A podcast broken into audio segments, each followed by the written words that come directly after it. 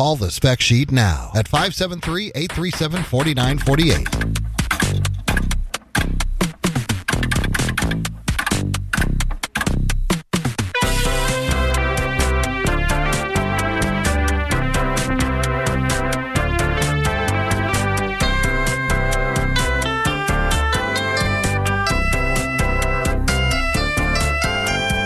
This is the Spec Sheet with Curtis Thornton, the Internet's premier technology podcast. On this broadcast, we're accepting tech support calls only from middle aged black females named Lois. Call the show now at 573 837 4948. That's 573 837 4948. And now, here's the Spec Sheet. Hmm. That's right. 573 837 4948 if you want to be on the show again. 573 837 4948. Thought I'd throw some uh, legacy classic era spec sheet bumper music at everybody. I'm Why digging not? that. It is a good feeling. I mean, to hear the old tunage, you know, it sort of takes you back to a different time, a simpler time, a more innocent time. Back when Lois used to call and uh, give us our tech support questions that we could just knock, you know, right out of the park. I never liked Lois, but I have to say I was always afraid to be honest about that because I didn't want anybody to call me a racist. And uh, but I never liked her. Well, Uh, that is pretty racist of you because I'm a big fan of Lois. Well, uh, her race was incidental to me not liking her. I just thought she was a real bitch. you know, just- anyway, yeah, the phone number. Well, there's that, but that's not. I, I don't judge things like that. So 573-837-4948. We have a chat room at ufoship.com forward slash chat, which if you're hearing this live, you probably already know that. Um, you can subscribe to the podcast at ufoship.com. Just click on the, uh, well, it depends on what you're going to do, but when the show is posted, you'll see in the post a link to our RSS feed, which you can put in your podcatcher or whatever you use to have podcasts automatically sucked into your device. You'll be able to subscribe and have these shows placed on your device automatically. And you know, tonight has really shown me something that I think uh, I think I can do podcasts even though I'm a father. You know, even though I have a five year old and a two year old, I think I can do podcasts because you know the the two year old she just turned two in uh, uh, September. No, July. I've got them switched. The other one is September. Good well, grief, you what's know, as long as you get it close. as long as you can sometimes remember their names, you're good. You're golden. No, nobody's going to critique you.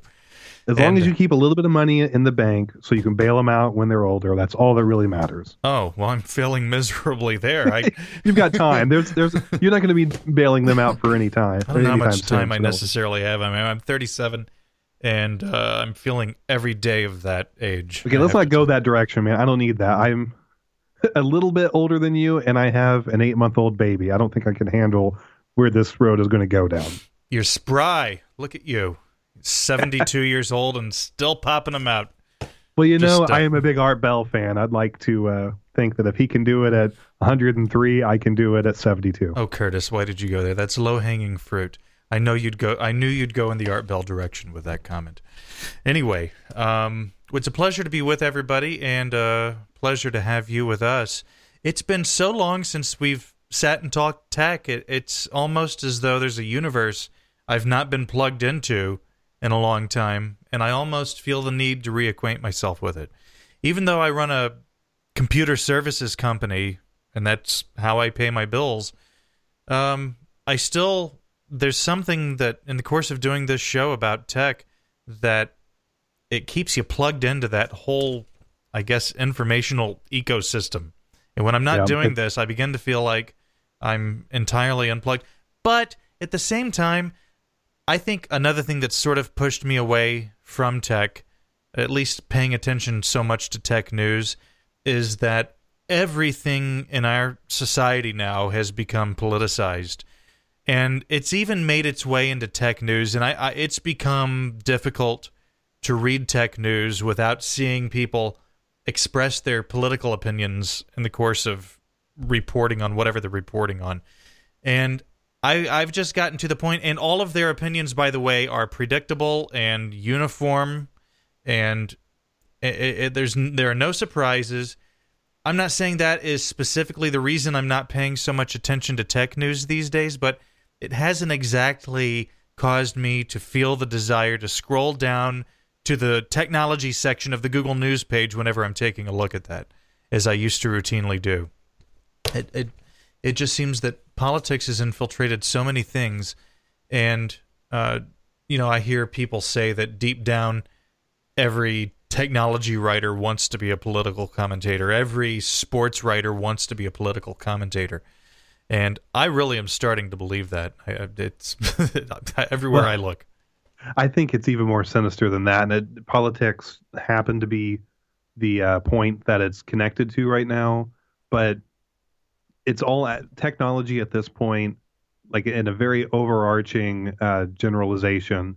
It, it's all about advertising and clicks. It's always been the case with the internet. That's nothing new. But when it when it comes to activating clicks in a world that is inundated with information, right now politics activates people quicker to click more often. And, uh, and you're going to hear me say this probably a lot if we talk about any social media, but the echo chamber of tech news and social media and the smartphone industry, the smart home industry, you name it, all of that, it, it gets act, it, it gets activity and it gets uh, prominence based on right now its connection to political points of view. So that's the reason why I think politics is so heavily ingrained in everything going on with tech. And then it's that way with a lot of stuff. Sports is just mired in political stuff that just doesn't need to be there. Like it take the whole point of sports is to get away from all of that, but it's gone now. It's not that way. Same thing with tech.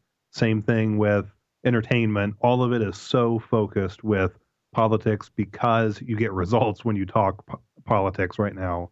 So something else will come along at some point. I have no idea what it will be, but it'll allow maybe it's the economy again uh, that dies down politics and takes the tech news another direction. But I feel like maybe if you want, what we could do is go back to like like pick things up like we never dropped them, and by doing that, what I would say is what do you think of the keyboard on the new BlackBerry Bold 2? I'm, I think it was a, a really strong move on their part to keep the thumb track with the mouse for it.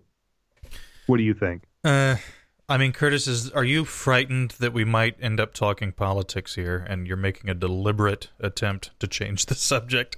Is that no. what this is? Because I, I, I have no. Des- I swear to God, I'm not. I don't want to talk politics, but I will say that I'm someone who used to check the Google News page probably something on the order of 20 to, 20 to 30 times per day throughout the course of my day. And I have not looked at that on a routine basis at all. You know what? Today, when I dug up news for what we're doing right now, today was probably the first time I have actively paid any substantive amount of attention to Google News, news.google.com. And a really long time. I, I, I and so I mean, you're saying that politics because it's such a hot button thing because it's it's such a triggering thing because it's something that has such a profound I don't know there's such an energy behind it in terms of what it is that people experience when they're exposed to it that that equals clicks but I have to wonder how true that necessarily is for both both ends of the political spectrum. I think that people, for instance, as you alluded to in Silicon Valley, they do have a certain political predisposition, and I think that people who are of that predisposition may perhaps be more actively consuming that content as a result of the insertion of politics. We will get to the BlackBerry, by the way, because that actually is probably more interesting than 90% of the stuff I dug up here today. Um, it, it, it just seems to me that, yeah, it's something that really does almost forcibly engage people, but I kind of wonder, and I'm interested what you think about this, how much that applies to both sides of the political spectrum.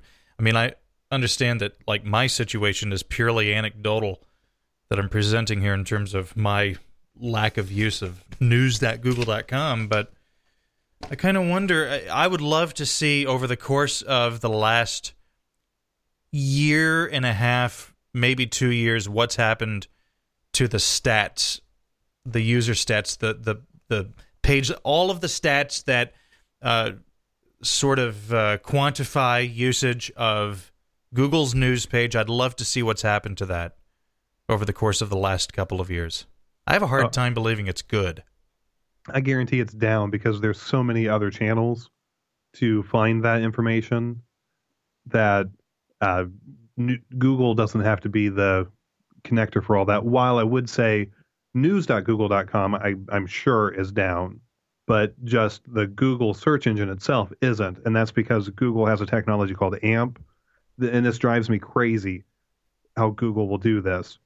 That they push for a new standard that no one else asked for and no one else cares about, but they'll devalue your search ranking if you don't embrace it. So if you're a news organization going back oh, at least a year ago, maybe two years ago, if you didn't embrace their AMP, which is a more mobile and quick way to get to metadata around news articles. So like if you're for any of the big major uh, tech or just news, like anything, any major outlet of information that relies on Google and syndication networks to get your information out, then you had to embrace AMP because you would lose search engine ranking. And what AMP will do is take your heavy page with lots of ads, lots of other stuff to it, and simplify it into a, a structured language that Google helped uh, write. I think it's open source, but Google is definitely a driver behind it. And with AMP, when you click those links on the uh, the search window, you'll notice that that there's a Google URL inside it, and sometimes you'll click a link and you get something formatted different than the news agency you thought you were going to. Uh, but this is a way for them to quickly grab and push what they think is relevant information in almost real time to search engine uh, people. So, say you search for iPhone uh, 8 Plus. Uh, I'm trying to. You, you search for iPhone uh, 8 Plus uh, bent case. Then, using AMP, they're able to not only find with their search algorithms what they think you want for it, but they're also able to find news articles and push those higher. And if that news agency has paid more to Google for ranking position, then they get a, a bump from it too. So Google has definitely Yeah. geared their search algorithm to support breaking news and real time news more than it ever has in the past. So I think that helps with uh, devaluing their news sites because they're just bringing it all into one big thing. They want that search box in your Google Home device and your your phone using the Google Assistant. They want those to be able to provide you news as well as contextual search.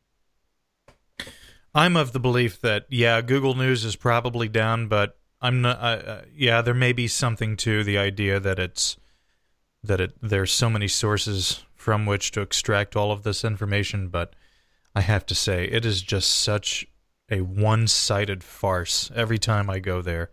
It is just story after story after story explaining to you why you're supposed to hate the president and why it I mean it's just it is just so nakedly one-sided.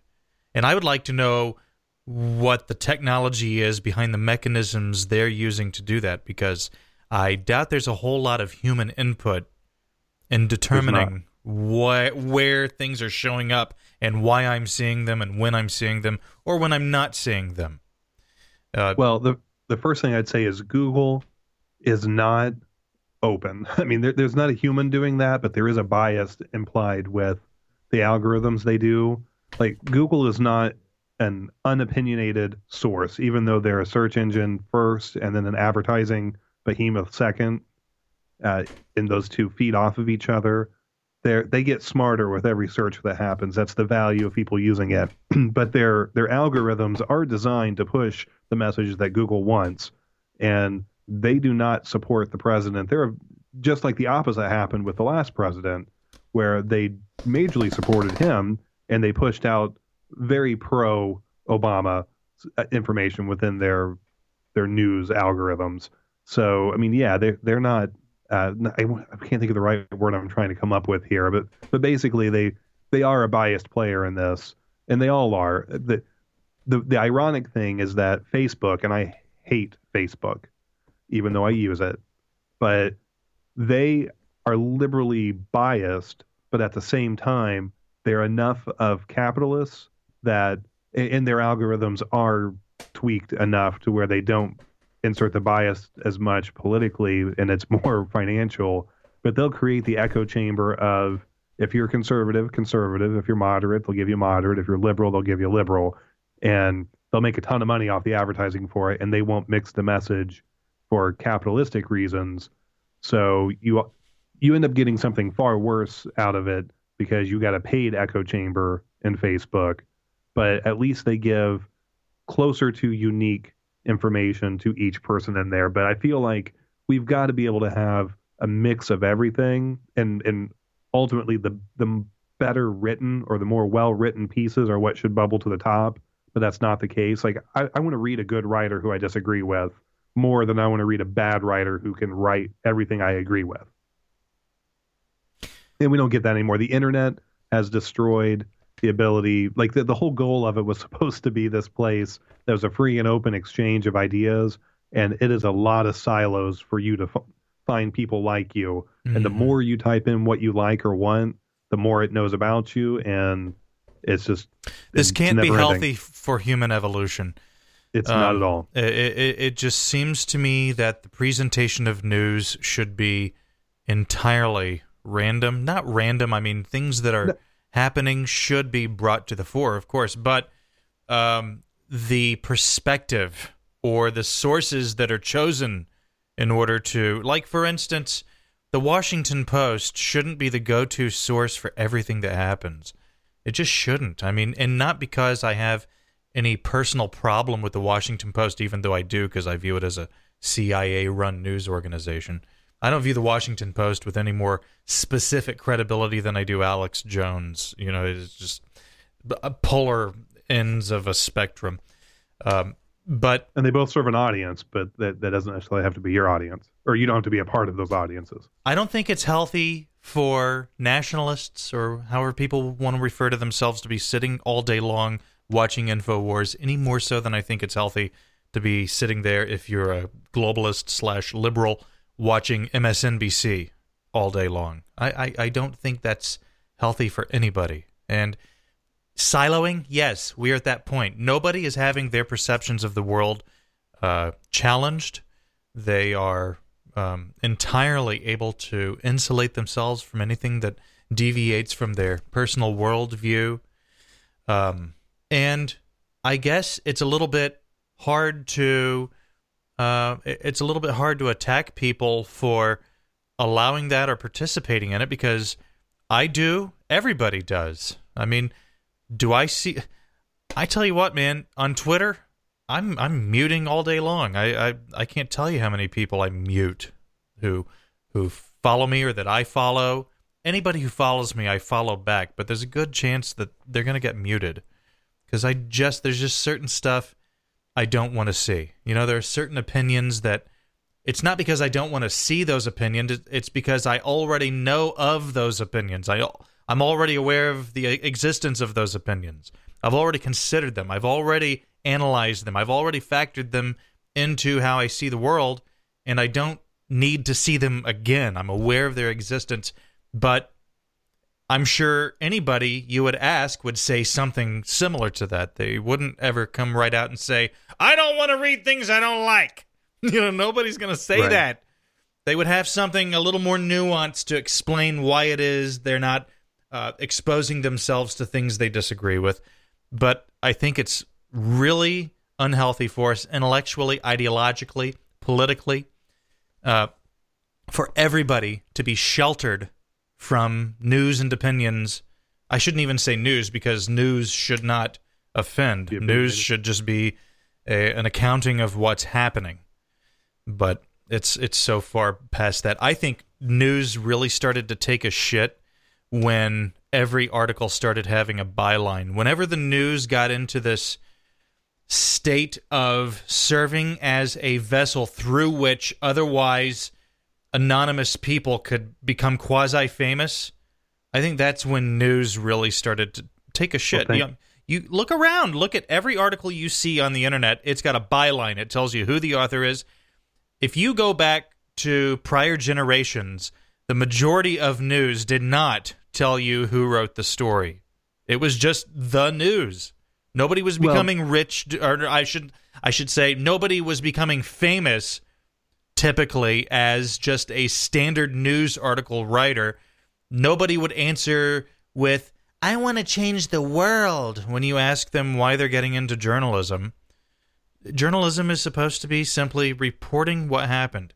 That's Which it. should be exposing the world. The, the thing I would would challenge to that is that it used to be editors were big personalities. So when you read a paper or an, a magazine or any kind of media outlet that was a, in the written form, if you cared at all about any name within it, you cared about the editor, and uh, you cared about their point of view because that was going to affect what you got from the magazine or newspaper more than the the, the writers themselves. Mhm. And, and typically, a good editor would stay out of the way, but they they'd have a slant.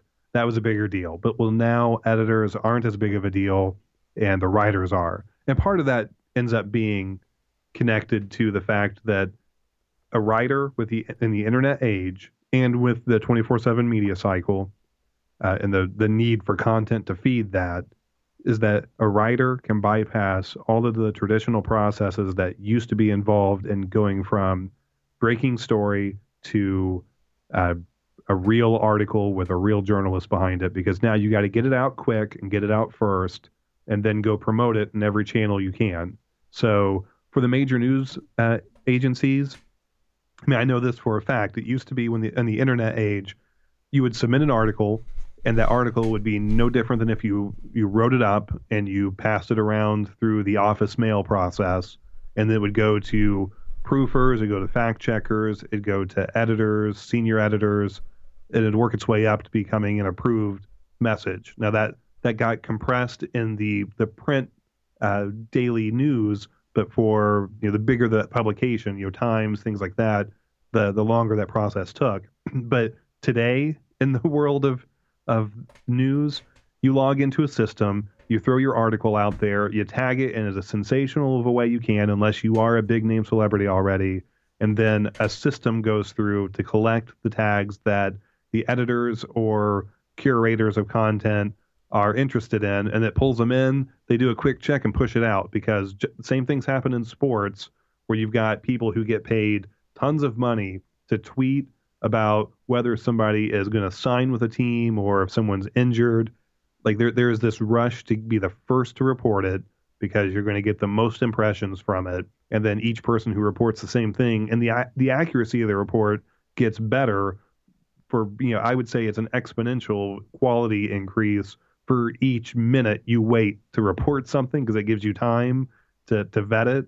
But we don't have we don't get to do that anymore. You know, the journalists out there have to get something out first and then deal with it later. Like I'll, I'll go to all the recent tragedies uh, of the last ten years at least. If you if you've noticed, we've been conditioned by the news media, and I'm thinking more TV than than print at this point, to understand that first reports are wrong. Whether it's what happened in Vegas, what happened at Sandy Hook, any of these different things? Isn't things that have just the truth? I mean, Yeah. really, and and you're not even saying that necessarily necessarily as a critique of them. It's just like a subconscious thing.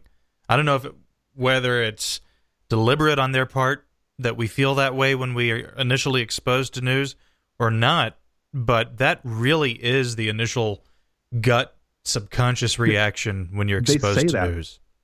But they say that now too. Like I was just listening uh, through TuneIn to a couple different news uh, channels today, and you know you can focus in better. I think when you're listening versus watching to whether it's CNN, Fox, or MSNBC. Uh, I think the TV gets in the way of hearing the message sometimes.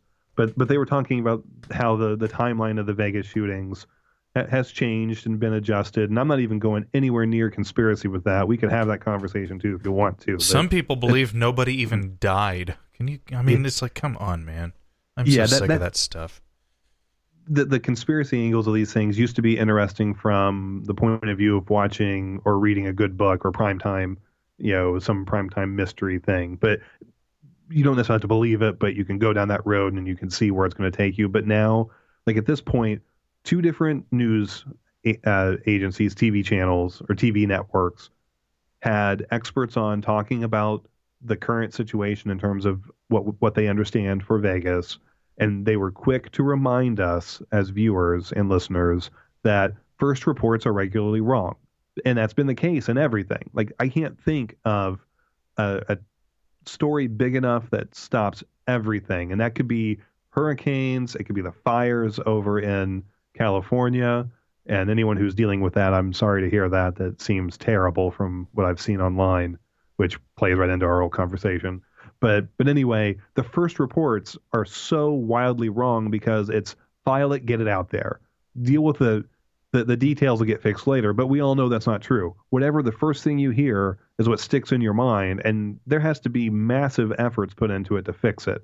And that's that's the effect social media does to everybody posting stuff because like I joined Instagram and Instagram is such a joke because everyone's quick to post the like it's the worst case scenario of put the best face you can forward and present some image of your life that's not real.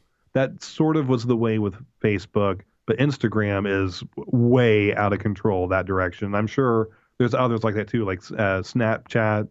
I'm sure is like that too, but I have no interest in going to that uh, tool to to use it but people put these false narratives out because the first narrative you get is the one that sticks in people's minds. So if you can convince people you're rich, you're beautiful, you're famous, you have the best ideas, people will follow you, and you never have to be legitimate again after that because you get enough followers and somehow you have instant legitimacy that you didn't earn. You know, something you mentioned Snapchat, and this is a bit of a subject change, but I don't really know what is going on with that. I mean, I always thought Snapchat is simply an app that allows you to send cock pics without them remaining on whatever device received them. And now I'm seeing people who are on Twitter in their bio promoting their Snapchat handles. And I don't really get that. I mean, it, has Snapchat morphed into something more than I once understood it to be?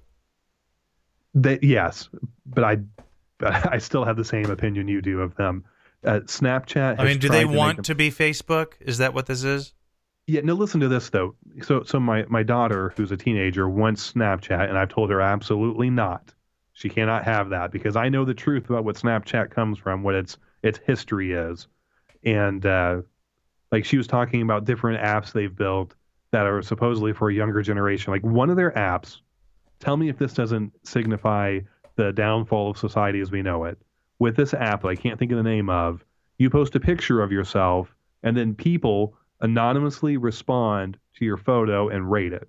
So you get a chance. If what they describe it is, uh, let's say you're a teenager and you want to you want to ask a question about yourself, you'll get honest, unfiltered responses that people would be afraid to tell you in person. That's that's but, the but, modern Snapchat. But girls are becoming bulimic and anorexic because of magazines. Yeah, right. yeah, isn't it? How, how does that get to the point of some PR person being able to say that with a straight face? Yeah, that's really amazing. Here's this. We've got a system here. What you're gonna do is you're gonna have your teenage daughter come in. She's gonna be told by everybody what a fat, disgusting pig she is, and it's wonderful. This is a new era we live in. Snapchat. I see no upside to that whatsoever. There's you, not. Well, sh- let's all. Uh, I mean, I don't care how pretty a girl is. I don't care how good looking a guy is. You're going to receive incoming if you sub- subject yourself to that. If you submit imagery of yourself in that context and that s- sort of system, you are going to walk away from it generally not feeling very good. And when we live in a time where people are not good at taking criticism anymore or coaching or direction because they view it as some sort of a personal affront. That can't have positive outcomes for people, that sort of thing. That's a great point about criticism and coaching. Like that, in a world where we've already begun to offload significant parts of our processing power to a device that we carry around us all the time, that's probably the saddest part to talk about with for as excited as you and I both were, and a lot of people who listen to this show about new and better technology and smartphones, we've ultimately offloaded some of the parts of our brain that also connected to an understanding of who we were in the real analog world. So when people start to criticize that analog world, we don't know how to process it because we can't get it over to the phone. And when you do get it to the phone, all you're going to get is vitriol and hatred. Like I think of like Reddit. I love Reddit and I hate it at the same time. But one of the things they do there, similar to chat, is the whole idea of roast me photos. So you post a picture of yourself supposedly relaxing, just hanging out, but in reality, they probably took 50 photos before they got to the point Ugh. of the one they wanted to post. And then people roast you, and then you get all upset over the roasting that they did. I'm like, the reason you posted it is so you could get ripped apart. And you knew that when you posted it, you just didn't want to acknowledge it. And when it happened, then you freaked out. Then then your glass jaw appears and you're screwed. Damn it, I had a comment ready for you and I lost it. Don't know what I was going to say. Shit. Well, Well, I think we've activated Jackstar in the chat room because uh because We we, think about- people died in Las Vegas. yeah. He's such a fucking idiot, that guy. Well, I think he should be excited. He's he's 2 days away from the biggest moment in his life. So What's that?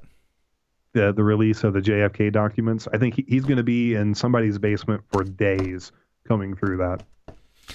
And You you, know, better be able I- to come back think- and tell us. I don't think there's any way we're going to learn the first thing from those documents. I, I, I cannot believe that documents that would implicate someone in the CIA or someone in uh, the the mob or Castro or the Russians.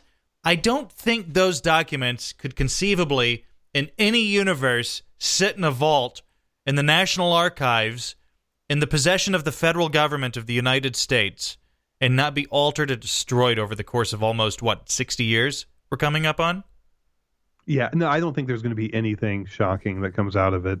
If anything, all we're, we're going to get is the confirmation of things like CIA involvement in Cuba in terms of trying to take down Castro and how inept they ended up being with it.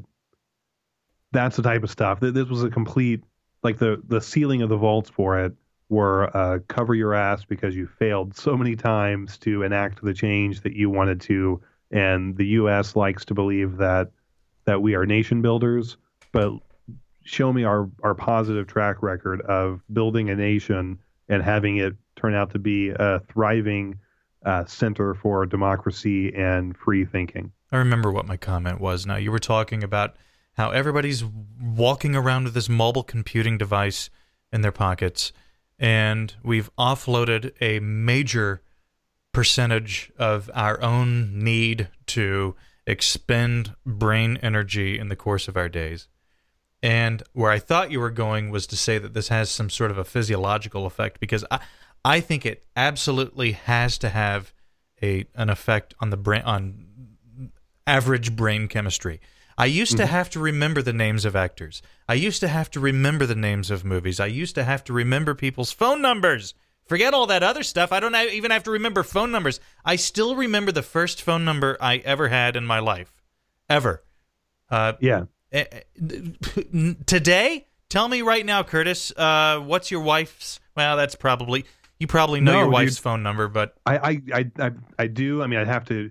I have to put myself in the pattern of saying it, but yeah, I mean, right now, I just I, you'd almost I have to use like uh, oral muscle memory Yeah, to a point to produce that phone number. that sounds dirty. So yes, let's do that. That's why I said it. I, we've got to try and sell a little sex here, Curtis. That's what the Yeah. uh, consultants have told me, the podcasting consultants that I routinely have lunch with, even though I've not done a show in months. Yeah, Um, we need to I still keep ratings, eating with them. I don't know why. It's uh, I just enjoy the company of podcasting consultants or any form of consultant, really. Which, in all honesty, is whatever industry you're working in. Probably the most useless breed of human being you could ever be exposed to. Somebody who calls themselves a consultant.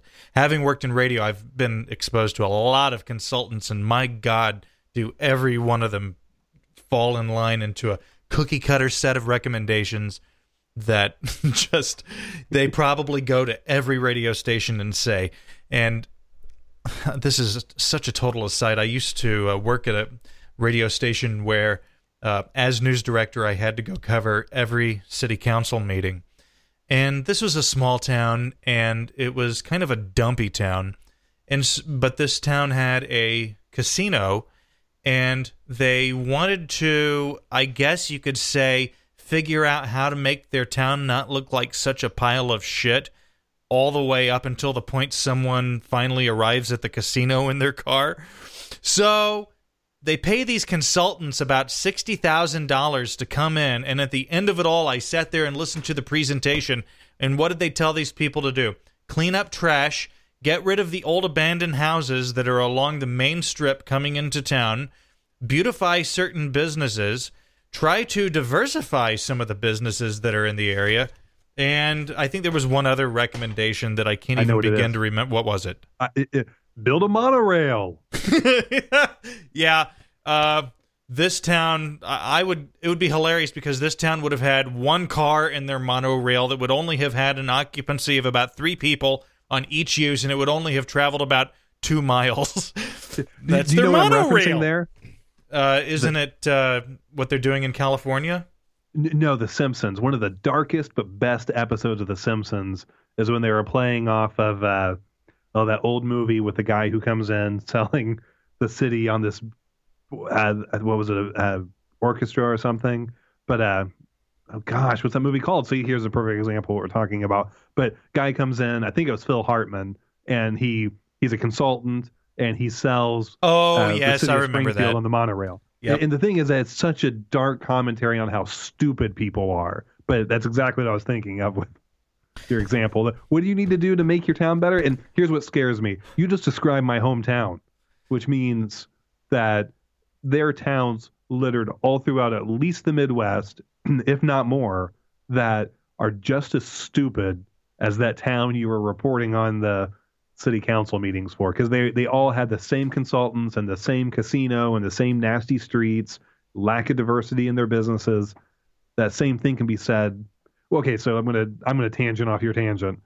Uh, i used to think it was nice that when i would travel the country putting in computer systems and retail and restaurants and places like that and hotel systems that i could go to any city in the midwest and expand out even a little bit farther east and west than the midwest. And you could drop me near a shopping center or a mall and i knew what businesses were going to be there. Like it was so cookie cutter that i had some level of comfort with it. And then if i wanted to explore a certain direction this way or that that way i could start to break outside of the pattern in a predictable way and check out the local flavor of the, ta- the town. Ironically i could do the same thing in every town and do that. Uh, but that cookie cutter mentality is the exact problem we have. So we've compartmentalized and simplified everything in the type of restaurants, the type of franchises a city has, the type of retail places. Where do you get your iPhone? Where do you get your Android fixed? What's the best deal you get on your satellite TV? Those all exist in the same areas. Oh, then by the way, there's at least three payday loan places near it too, and there's a pawn shop too, uh, and it has someone's first name as the first part of it. Like every city is the same, and everything is being, I guess, to use like a developer type term, everything is serialized now to where it's easy to put some input in and get some expected output of it. And uh, that's so pervasive in every part of our society, in, in America for sure. And I'm sure it's that way with tweaks to the system in every city in every country of the world that's You- been trapped by technology. You mentioning that monorail reminded me of this. This really has nothing to do with tech, but uh, Viktor Orban, the uh, Prime Minister of Hungary, the BBC was doing a profile on the rise of nationalist movements in Europe, and it was, I think, maybe a couple hours long. And in this documentary, there's a rather lengthy segment on Orban and his relationship with the EU, and they're talking about how the EU paid mil, and, they're they are offering this information as a critique of Orban. They're saying that the EU paid millions and millions and millions of dollars to build this rail system in Hungary that nobody uses and that goes right past Orban's home. And they're offering this as some critique of him as to explain what a jerk he is to people. And I'm thinking, you guys paid for this thing. Right. You're the assholes. What's wrong with you? He's the smart one. He's saying you want to spend a bunch of money in my country and employ a bunch of Hungarians to bull- build this bullshit train rail line that nobody's going to use, but everybody's going to be fed for a couple of years building this thing. What am I going to tell you? No, and it's going to go right past my house, you schmucks. Yes, come build this thing. That makes me the asshole. I just couldn't get over the perspective that these people had on that interaction between Orban and the EU. The BBC, by the way, discussing news organizations, one of the biggest child molester protecting pieces pile of shit organizations ever to have existed. I mean, if you're a no agenda listener, then you've heard that brought up there several times. What, with the- their whole? The train thing with Orban? No, no, the the other, the second part of that, where uh, Adam Curry talks about his uh, radio station being burned to the ground because he tried to call out the the British uh, media's obsession with protecting people who have done harm to children. I wonder I why think of it- I can't think of who it is he talked about or talked about Jimmy Savile? specifically. That's it. Yeah, you're right. Yeah, I can't, I can't understand how that guy. This is so not related to tech, but I I, can't understand how Jimmy Savile maintained a role on British television for generations, looking the way he did. He was such a creepy, awkward, weird-looking. It's it's it's like if you took the kid from Mask, that that old Cher movie, Uh-huh. and said, "Look, we're gonna put you on top of the pops." You're going to be introing tunes. That was all Eric the Stoltz, right? all Who played the- that part? all the hip kids are going to be there hanging out with you. That you're going to be grooving. People are going to be socking it to you, as they say. It's going to be just so hip and groovy. What do you say? Are you in? Uh, is it- he, I don't understand how that guy stayed on TV as long as he did. Maybe British culture is different in that regard, and that people don't necessarily have that sort of hang up about the physical appearance of people in broadcasting so much. I don't know. I don't know how that guy stayed on TV just because Well, I- of his appearance and his his demeanor, his his mannerisms. Really creepy, weird guy. Who, by the way, liked having sex with dead bodies. You know, the child molesting and all of that stuff. Horrible enough as it is. This guy actually would go to hospital morgues, and because of his connections, would be given access to the morgue alone to do as he pleased with dead That's bodies. sick. This guy was on British television for generations. Un- unbelievable. But yeah, You know, it- the BBC is where you get your news, right? And by the way, doesn't the government in the UK force them to pay for the BBC? Isn't there a license fee that citizens have to pay every year? do that. I'm not sure. I don't. I don't know the details for that. I know it used to be a lot more restricted, but at this point, I hasn't Star News or Sky. Sorry, Sky News helped change that some. I I don't know enough to say for sure. You were kind of talking about the curation of news and how things are delivered to us, and I found isn't that a sad thing though too? Really quick, that there would be curation of news, just like curation of music and. I mean, tech. In tech, there's that big thing too, where you've got a lot of websites that used to be like I'd say Engadget, CNET. Those are more curation of stuff they think you would like versus here's the coolest stuff to talk about. But anyway, Well, you were talking about that, and I found this story that says Facebook is going to start banishing pages, and by pages I mean items on your news feed that are not personal items submitted by one of your friends. These are uh, news pages containing news stories. If somebody shares a news story to Facebook or what have you, or maybe I guess even if you are, if you've liked a particular news organization and those items that they, uh, the content they generate, would consequently show up uh, in your news feed. That stuff is uh, Facebook is now experimenting with banishing all of that stuff to some tab they've created that you have to dig through to get to it called Explore Feed. And they say that they're just trying to figure out what it is that people want and how to keep their news feeds from getting clogged up and how to make Facebook a better experience for everybody as we all stay connected. We're all so connected now. Connected, connected, connected. That's what I've always hated about Mark Zuckerberg. No matter what he's talking about, no matter to whom he's speaking, no matter what month of the year it is, no matter what he's done over the last year, all you hear from his the hole in his stupid face is the word connected, connected, connected. I am not impressed by that. And somewhere along the line, I guess he decided he sounds like a brain surgeon by talking about how connected everybody is, and that's just the the sort of uh, vernacular that I guess floats around in the culture of that company. Everybody wants to be connected. Everything's connected. Well, guess what? Sometimes it's nice to be disconnected. Sometimes I want to smash this phone with a hammer. This phone is not necessarily always a good thing in my life. Can I? Uh, I can't. I, I shudder to think how much of my time has been absolutely wasted. How much of my productivity has been just drained as a result of this stupid device in my pocket which, by the way, is why I do not operate with the Facebook app on my phone.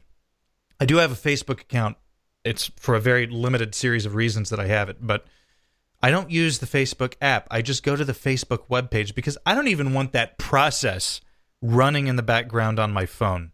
I don't want whatever user data is being funneled into that stupid organization being funneled into them. And if I simply visit Facebook through the web browser on a mobile device you get, as far as I can see, largely the same experience. I mean, there's nothing, there's there's there's no deal breaker. I'll put it that way. So why have that process even running on your phone? It seems like it's something that. I, I mean, if you're worried about 1984 and its encroachment upon our lives, then get the Facebook app off your phone.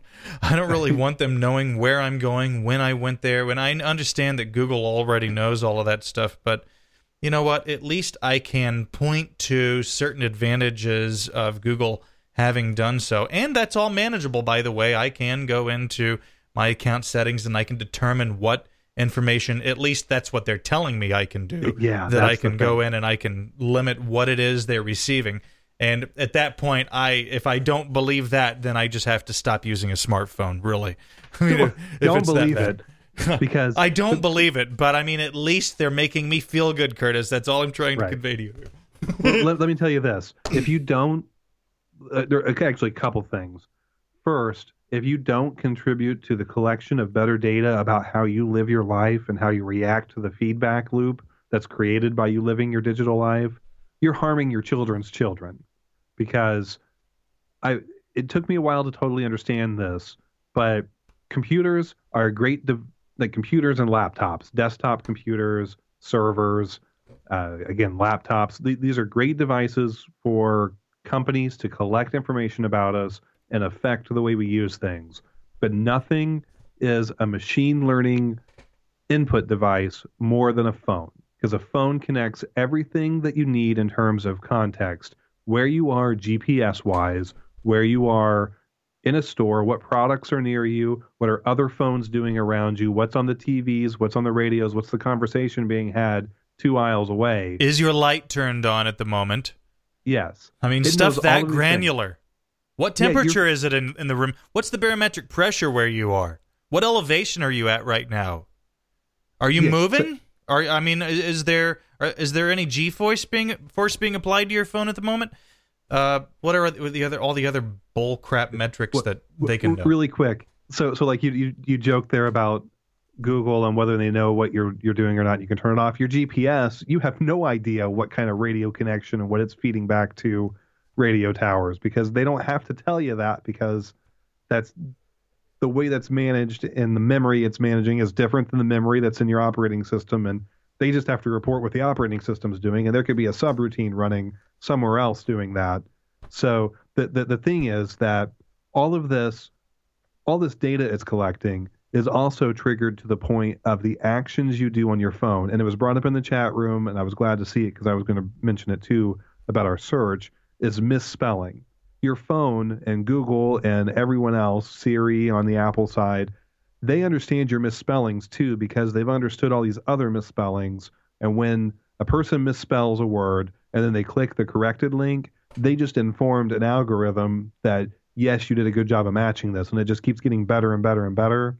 And ultimately, this is going to make the forced upon experience that technology gives our children and our children's children. It's going to do a better job of predicting predicting what it thinks they want, but also they will be well trained to accept whatever it gives them to. And I would say 1984 is an important book to read to understand how the state will use technology in nefarious ways. But a more important and scarier book is I, Robot, because the if you haven't read I, Robot and you don't know the final group of stories within it, and the zeroth law then I don't want to I don't want to be the one to spoil it, but that is our future and it's already too late. Well, getting back on the, the, the actual reason we started talking about Facebook here, the reason I did was because in six countries, Sri Lanka, Bolivia, Slovakia, Serbia, Guatemala, and Cambodia, what Facebook is doing is they're banishing pages to this explore feed that you have to dig to get to. And so, just in the standard course of watching items filter down the page and come across your newsfeed, you'll no longer see these things.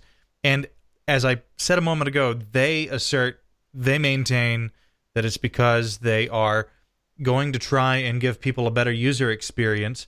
Meanwhile, the companies who run these websites that are no longer showing up in news feeds in these particular countries, uh, websites, news websites, or various other forms of content producers who are predominantly consumed by people in these six countries have seen their traffic drop by something on the order of 90%. As an aside, that points to what a dangerous set of circumstances it is should you allow your business model to hinge on the whims, the capricious and arbitrary day to day machinations of a company like Google or Facebook.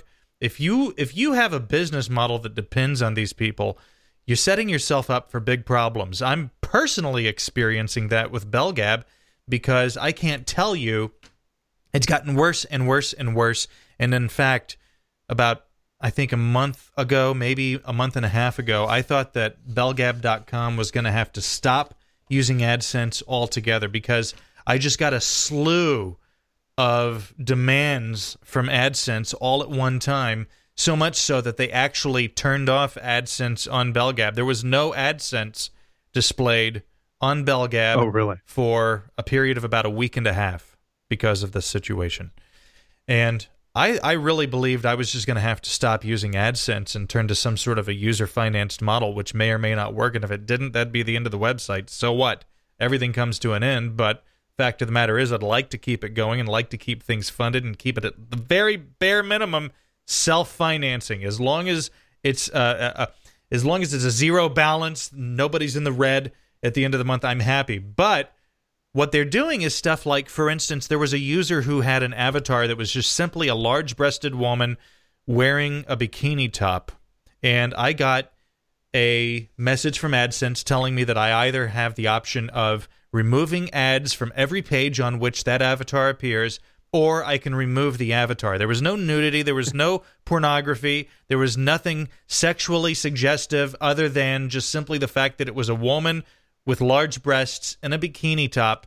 And I, for three hours, had to wrangle with Google. Google finally making my way into uh, a uh, conversation with a I don't a compliance officer. I think they were referred to as, and I said, "Look, is is it AdSense's position? Is it Google's position that the female form is inherently pornographic? Because I can see no other conclusion to draw from this situation. This is just a woman in a bikini top.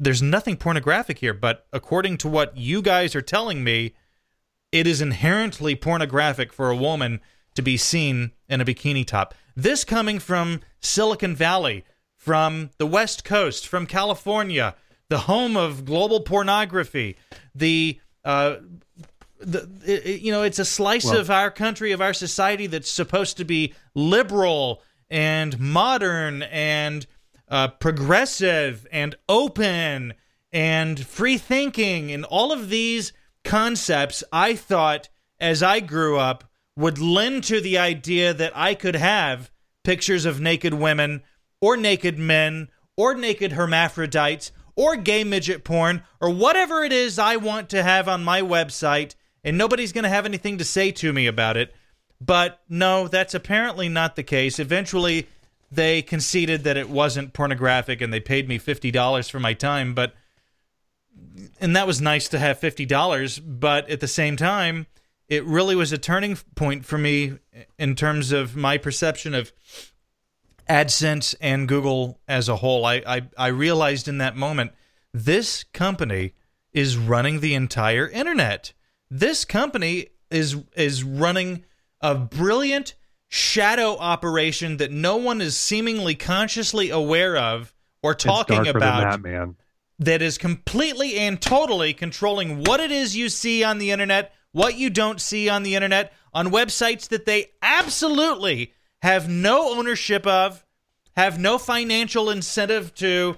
Uh, you know, they, they have no fiduciary interest in these websites whatsoever. They don't own them, yet they are explicitly controlling what content it is that you're allowed to see. I'm telling you, people listening to me right now who also happen to be users at BellGab have no idea the things I have dealt with behind the scenes with Google. You want to know why it is that I'm not going to turn your BellGab donations down if you submit them? Because I spend a lot of personal time dealing with Google to keep your fa- your posts and your threads from having to be deleted. I, I spend probably an hour each week preventing your posts and your photos that you've uploaded or submitted from being deleted from the forum. And I never have bitched about that before. I never have mentioned that before because I didn't want it to look like an appeal for donations. What it is is simply a statement of fact. A lot of people don't know that's happening behind the scenes, and it is. Yeah, well, the the other dark, that like what you just said, is just it's BS for trying to run a forum. A, a, a closed part of the open internet shouldn't have to deal with that. It's ridiculous. But but there's a darker part to this too. So they paid you fifty dollars for your time, and and la- lost efforts. In reality, they got hundreds, if not thousands, of dollars worth of valuable time because what shut you down was the Google image algorithm. No, it wasn't. It wasn't. That's what's the most disgusting thing about this, Curtis. I found out that a human manually approved what the algorithm's original conclusion was. Yeah, I get that too, but there's more value in having a very conservative approach to to questioning the algorithm because depending on the force of your return back to them, that's valuable data. Now, everything you did gave them more data points to be able to know what to do the next time and the next time and the next time. So the $50 they gave you is chump change in terms of what they make off of AdSense anyway, but it's also chump change in terms of the real valid data of someone who's truly upset of a response that an algorithm gave them. And yeah, you, I, I understand that a person had to click a button to say yes, but that person has been trained to trust the algorithm, and if there's any kind of question on it, like if, if this seems like it's uh, okay, yeah, they probably screwed up here, but go ahead and say it didn't screw up because if no one responds or reacts to it, if there's no real world effect to this that includes all the efforts you went into, then we want to trust the algorithm going forward. So what happened to you is happening it's being multiplied many many times by many people out there and that's so valuable to them because it's going to make their system require less and less people over time and they develop systems and and you become part of a segment and and your segment turns into more segments and it's it's just this it's this nasty growth okay so google is a growing organism right now and cell division is occurring every time a moment like yours happens and it's evolving into something different and i'm not saying it's going to take over the world in some kind of crazy terminator uh, skynet way But it will No. impregnate your wife. We just want to put that out there. Well, that's true. I mean, in, in full disclosure, it will impregnate her. But but at the same time, what it will do is there's going to be a time in your life, or again in your kids or your kids' kids' life, that they're going to get up from their couch, they're going to go to a store, and they're going to they're, well, they don't have to go to a store. They're going to get in their car, they're going to go somewhere, and it's going to be connected to a grocery store, and that grocery store is going to give them supplies, or an Uber is going to deliver the supplies to their house. They don't. They didn't care about the the groceries they just got. They didn't care about the milk they just got. But the algorithm said they needed it. They trust the algorithm, so they got the milk. They got the groceries. They're going to use it. There's going to be a time when a machine comes into your house and cleans your house for you because it thinks you do better and spend more money on groceries when your house is cleaned at a certain date and time. There's so many parts of your our lives that seem mundane right now that are putting data points into a computer and that computer is going to start telling us at some point when these things will happen instead of reacting to us it's going to start and it's already happened politics going back to the beginning of our show the reason tech is interested in politics is it's a great way to see activated people and to see where you can twist people and turn them so like I, I majored in political science it's it's the idea of going to a group of people understanding where they think they are, and then what steps you can do to make them go some other direction.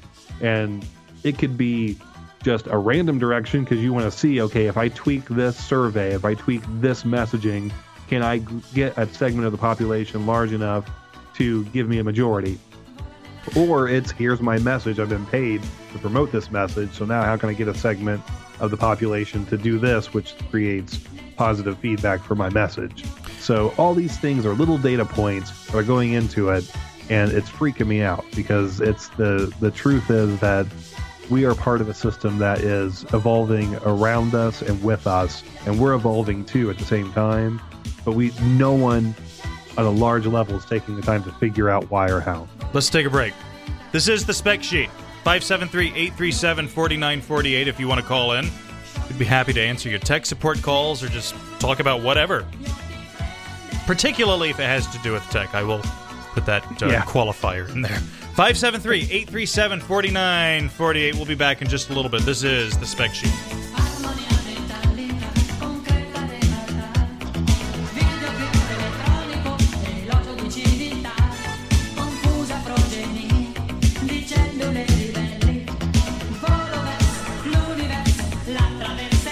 Call the spec sheet now at 573 837 4948.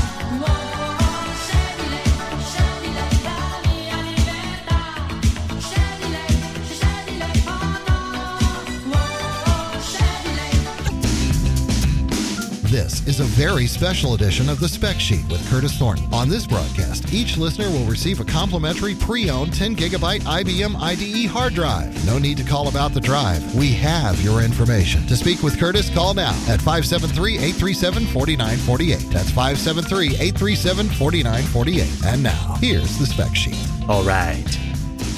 This bumper tune here, by the way, is by the Satellite 4, which is Eric Daw's band. Eric Daw did the Fret Files, which was a guitar podcast that basically is a podcast that focuses on the physicality physicality of guitars, um, building them, repairing them, whatever, even playing them.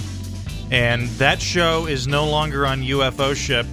Um, and it's largely because I threw the C bomb at Eric's wife on multiple occasions. It's it's a tick I have. No, I'm kidding. It's because he just kind of wanted to have his own website and do his own thing and his own branding and make things more his show centric, which I can totally understand.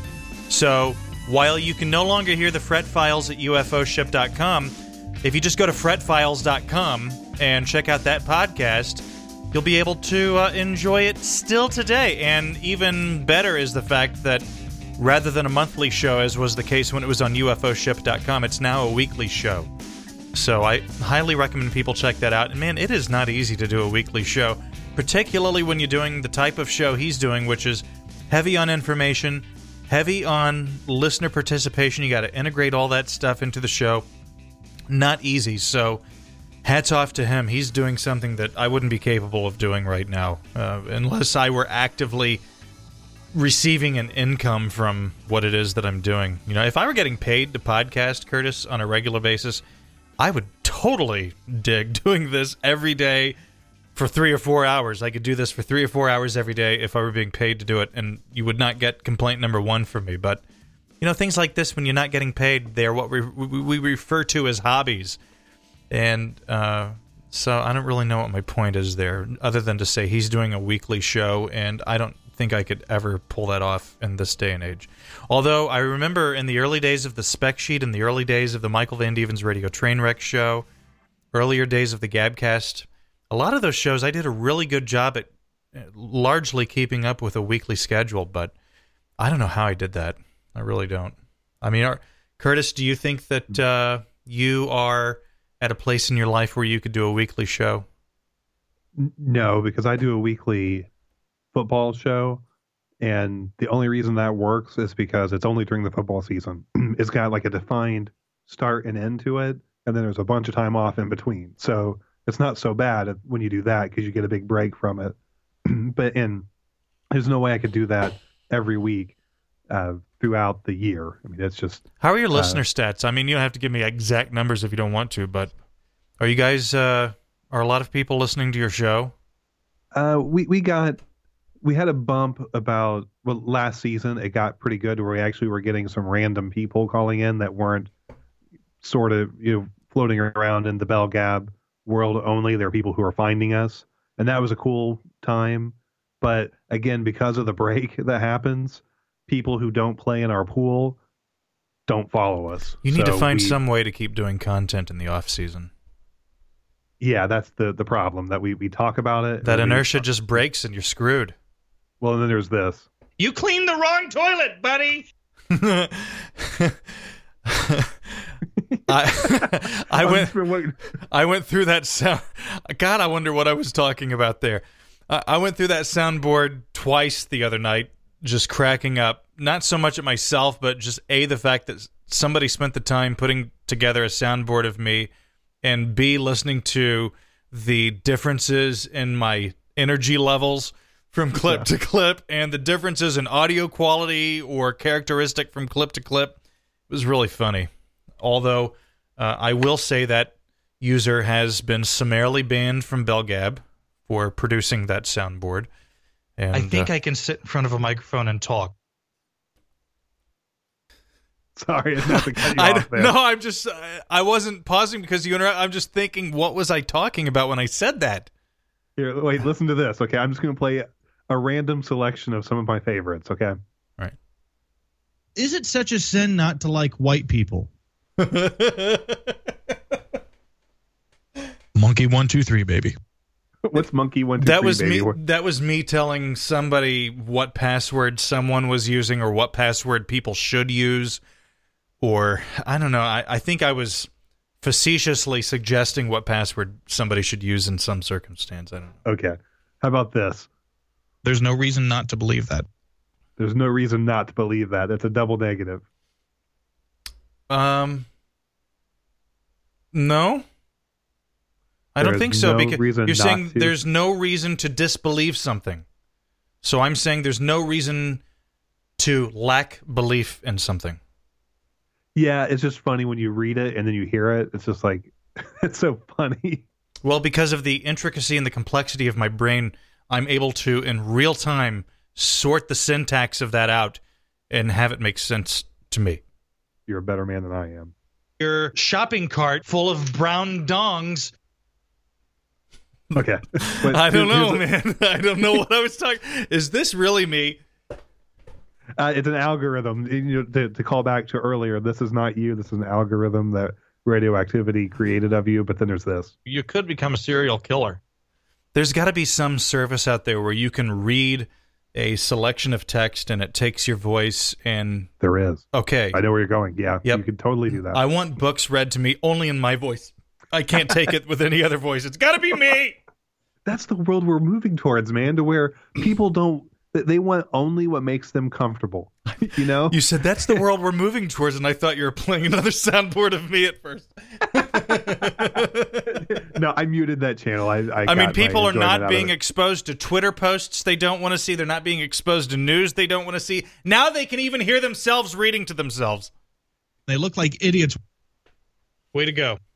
Uh, my only critique of the soundboard would be, uh, as a result of my now uh, 20 years of audio production experience, some of the ends, when you're editing clips like that, you don't ever want to just cut it at the end of the clip or at the beginning. You want a quick, ultra fast fade in at the beginning and an ultra fast fade out at the end as opposed to an abrupt click clip because if you don't do it that way you're going to get a snapping sound that in many cases is audible uh, as the waveform gets clipped in the wrong place. Like if you are editing audio and you've got the peak and then it goes down across the center line and then you've got the trough. Uh, you want to cut it right on the center line exactly, and if you don't, you'll hear that clip sound. And a good way to uh, you know, sort of obviate that problem is just simply to do a really quick fade in, really quick fade out, and it'll sound buttery smooth. And that would be my, one of my only critiques of the sound. Everything you're saying is correct. I really could have a podcast with you, or I could just have you talk to yourself. Well, if that's really what you believe, then I have brought almost nothing to the table over the course of all of these years. No, you- you've said enough. You- You've said enough things that they're now responses on the soundboard that the little bit that I contribute to it can be summed up in a, a snappy comment you've made in the past. Is what I'm saying. What's the? Is there an easy URL to send people to in order to hear these? I, I'll put it in the chat room, but yeah, it really needs a better one. I, I, I would be willing to host that on. Well, the thing is, I have a really good domain for it though. I, I'd put it on what do IP. I, I'll put mv.whatdoip.com, but that's still not. That doesn't fit the purpose for it as well as maybe like. Uh, I better not say it because we'll keep it free of that. Never mind. I'm, I'm gonna take a look here at my domain names. I forgot what. I'm just going to say you know somebody who has gotten into the business of registering and trademarking things. Maybe you should talk to them because there might be something in their stable of domain names that would be uh, useful for your voice to come up in multiple scenarios. How about if I just point michaelvandeven.com to that page? There you go. I think that's totally reasonable. I mean, You get that's one of the few times with a domain name that you actually get what it is you're expecting. You know? sorry.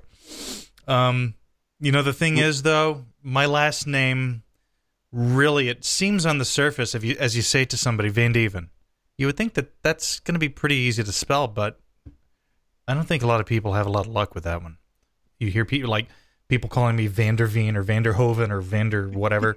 yeah. There's no Vander. There's no Vander in the name. I mean, Wait, you're that guy who uh, kidnapped and killed that girl back in the was it Barbados or something, Vander or something? Joran Vandersloot. Yeah, that's it. I'm impressed by your ability to smartphone like pull that out of thin air, out of the cloud. Well, ask me about Star Trek. I'll tell you about Dr. Leah Brahms. Uh, Is that the first doctor from the? Uh, that's the doctor that Geordi fell in love with oh, In the okay, holodeck. yeah, I re- we've talked about when this before. when you thought I was absolutely a virgin because I was able to remember that. I remember that so well. Well, Uh. does it make you feel any better that I I got to be in the same room and have a Twitter conversation at the same time with Mark Hamill last week? Like the seven year old me was so happy to to actually be in the same room as Mark Hamill. What? And for him to what happened? I was at a conference in Las Vegas last week, and Mark Hamill was the uh, he wasn't the keynote, he was like the celebrity speaker for it, and so he had a Q and A session. And before that, I tweeted to him some stuff, and he responded back to me. And now I, I've become chat buddies with Mark Hamill on Twitter. I've actually communicated multiple times with him. It's like wow, that's like that's the dude who I wanted to be the fake version he played on a screen and now I get to interact with him on Twitter, and I got to meet him in person. I'm looking in the chat room. What do the pluses next to people's names mean? That they have a voice in the chat. What does that mean?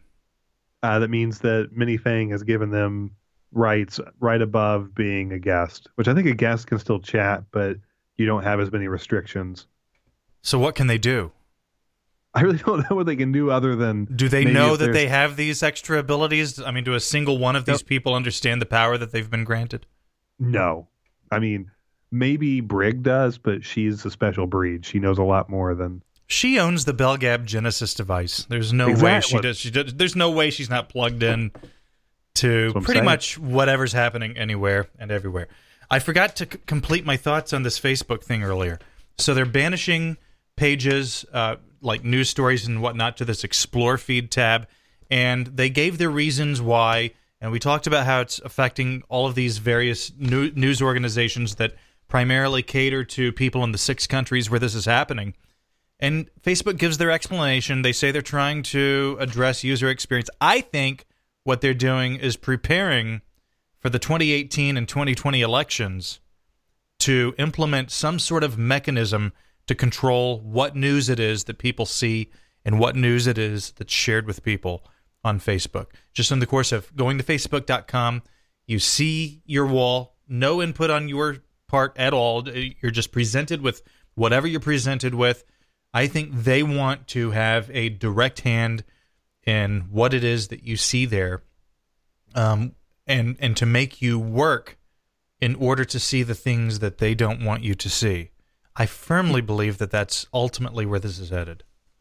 Yeah. So back in college, one of my professors built a statistics program for tracking you know, all kinds of political statistics for people, and he would have freaked out if he had known that something like Facebook was going to be available in the future that people readily share all these data points that allow them to target things for you. But yeah, what you just said is totally correct. This is completely defined to prepare them for that next step of controlling elections. Like people always said that voting devices getting hacked was the scariest thing to happen, but look at how many times already Facebook has influenced elections, and that's not unique to the U.S. Anyone who thinks it is is they they, they have a a dim view of how technology affects the entire world.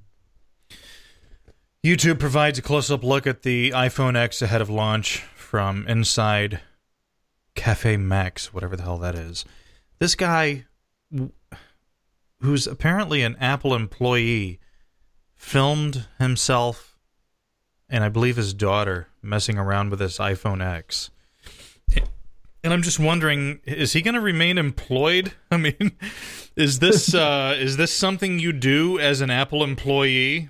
Just put a video of their flagship product up on YouTube. I mean, apparently the author of this article doesn't think so because they say, um, "Oh yeah, see, the video has been removed as of an update earlier. The video has been removed." And but they are telling people that hey, if you want to see this video, you go better go see it before the thing's pulled down, which seems to me to imply that Apple has no interest in this being on YouTube, unless maybe they do and they're just pretending they don't. I, I can't imagine an, an employee being that out of touch with the culture of his company or the the the culture of the tech industry enough so that they would go out and post their company's flag, flagship product on YouTube and expect to uh, have a parking pass when they show up to the campus the next day. That's pretty difficult to believe.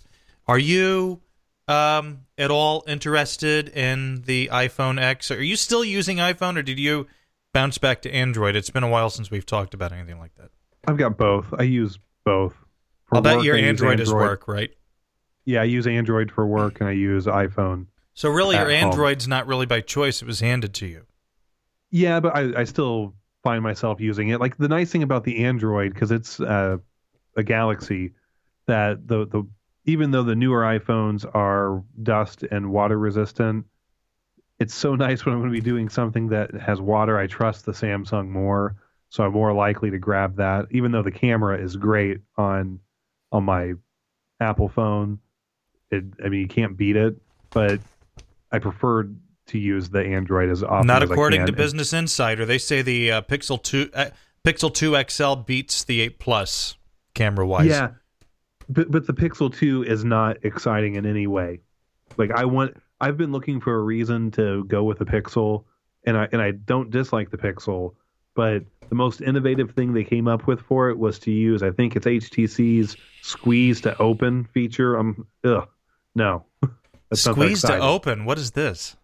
Yeah, so Google has locked it down on the Google phone, but the HTC phones that are coming out have this feature where you can squeeze the side of it and you can define based on the pressure of how long and hard you squeeze your phone, you can define shortcuts with it. So it's a new way to interact with your phone. Like when you're holding it, you can open up something, you can undo whatever you want to define the action. But on the the Pixel, when you do the squeeze feature, all it does is uh, open up Google Assistant. But that's got to be the dumbest interaction I can think of. I'll probably find myself doing it once I do use one of these, or when Apple steals it in three versions. But yeah, I just I don't know. The Pixel 2 doesn't have me super excited. Even if it does have a better camera with just one camera, the problem is it's using software to do everything where the Apple Plus phones are using two cameras so you can just get an optically better image. But I've seen some pretty amazing things done with the Pixel 2 Business as well. Business Insider says that Apple has injected photographic warmth into the imagery to such an extreme that it's actually resulted in what they would categorize as inaccurate coloring. They said that Oh. in order to get the warmth effect, they are injecting yellows into the photography, into the photos, and what it and, and you can really see it like on the facades of buildings and surfaces like that. Yeah, I believe that's true. I I wouldn't I wouldn't be surprised by that, but you do have access to that original image. And I like the two cameras, but when it comes to what do you mean you have access to the original image? like wh- what you're seeing on the screen is the result of them doing some things to the photo. But if you were to pull the image out of there and, and drop it into Photoshop or Lightroom or whatever tool you want to use, those are two Adobe ones. But uh, So you're saying You- that there's no there is processing on the photo if I see it on the screen and not if I pull the file? no, if you pull the file, that like the default save will be that, but you can save the raw image too. Oh, okay. So this But- comes but down what- to whether it supports raw format or not, which it does. Well, it, it's when I say raw, it's not raw technically, but you have access to that photo without their trying to make it look even better than it really is. My V20 Stop. does. Does it really? Yeah, I, I have to say the V20 is probably the most criminally overlooked phone in the Android universe. Great screen, although I had to return my exchange my previous V20 because it had image ghosting issues. You would just swipe down and you'd still see little doodads that were up there before you swipe down. it's not good, Yeah. and it was particularly pronounced when the screen was dimmed. Um, but it's it's got a nice big beautiful screen. It takes uh, great photos. It's got a dual camera, dual flash. It has uh, a great fingerprint reader. It uh, the the th- the area where this phone really shines is in the uh, quad DAC digital. It it it's got really great audio chips. It's a great audio chipset in here. Uh, more so than uh, what basically what it comes down to is it has the ability to drive a pair of headphones unlike most phones you'll find out there. Uh, you take a But is it doing that with a digital analog? So you're plugging in a headphone, Oh, or is it doing some? no, it's doing this through the uh, eighth the mini trs standard Right, headphone okay, jack. Yeah, that's- yeah, yeah. Well, because the other thing about the Pixel is that they've dropped the the headphone jack and replace it that is not acceptable to me. I can't believe people are accepting this idea of headphone jacks being dropped.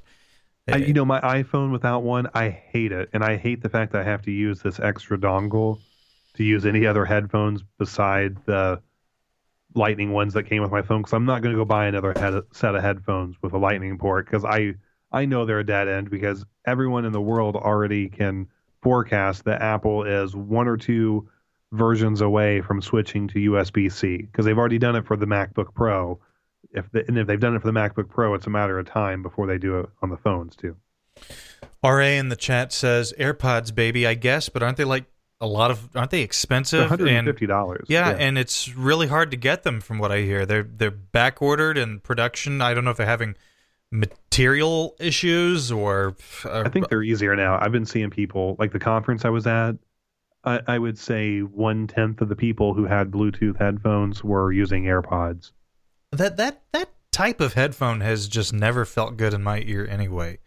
I've uh, the only kind of other than like giant cans that go around your ears like I'm wearing right now. Uh, the only other type of headphones that I can tolerate are the kinds that have like the rubbery nipple on the end that you actually just push into the center of your ear. They don't like rest on the surface of the canal like uh, maybe the earpods, whatever the earpods is that what they're called? Air AirPods. AirPods. I don't really know what the shape of the They're, actual they're ins- just like the they're just like their regular earpods. just round and flat. yeah. Oh, that's And- horrible. Yeah, I, I've switched to using in-ear monitors when I'm doing podcasting, So, uh, so it's got that uh, noise dampening suctions right into your ear. I'm Mhm. using Shure, I think S two fifteens, which aren't they're, they're like the mid mid range in ear monitors, but I love them. They're so much better. Like I when when I was flying out to Vegas, I used those to create a you know basically a seal around my ears to not have to listen to all the kids screaming around me. But to use my iPhone with it, I had to have that dongle connected to it, and it just annoyed me. If you want a really good seal around your ears, um, especially if you're listening to, I don't, I don't really think. I mean, these headphones are okay for music, I guess, but they really shine with speech. And the huge advantage here is that I just took them off, so I can't hear myself, and I feel weird because of that. But, um, it's the Extreme Isolation EX29. Extreme Isolation EX29. Look these up because uh, the entire purpose of these is to isolate external sounds and um, prevent, for instance, when we've used Mumble in the past, that was one of the primary reasons I got these because Mumble, we didn't have it doing the noise cancellation wizardry in the background that Skype does by default automatically. And so you would hear yourself. It was just really bad. Um, and these headphones entirely prevent that. And so if you're in a situation where you want to be able to isolate external sounds and prevent internal sounds from escaping your headphones into the environment, but you don't want little buds that you push into your ear or whatever, I highly recommend that you take a look at these. Uh, the Extreme Isolation EX29. I uh, I think I paid fifty or sixty bucks for these. I can't remember. Uh, pretty good. See, the, the the reason I like the in-ear monitors too is on like video, then you don't see any headphones on me. It doesn't unless I turn to the side, then you see you know just like uh, on TV when someone has I can't think of the name of that now. They're they're in ear. What a relief. But- We've been saying for years if only we could not see headphones on Curtis, and now it's become reality.